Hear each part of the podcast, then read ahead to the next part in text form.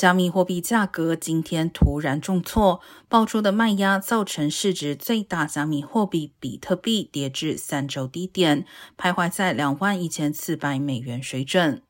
欧洲周五的上午交易时间内，比特币在短短几分钟大跌百分之七点七。尽管随后价格稍微反弹，但接着又逆转续跌，最后跌幅扩大到百分之八点二。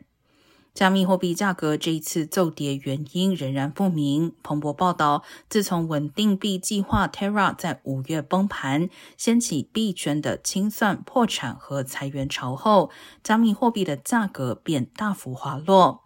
而尽管比特币已从六月十八号的低点反弹，但今年以来仍下跌了百分之五十四。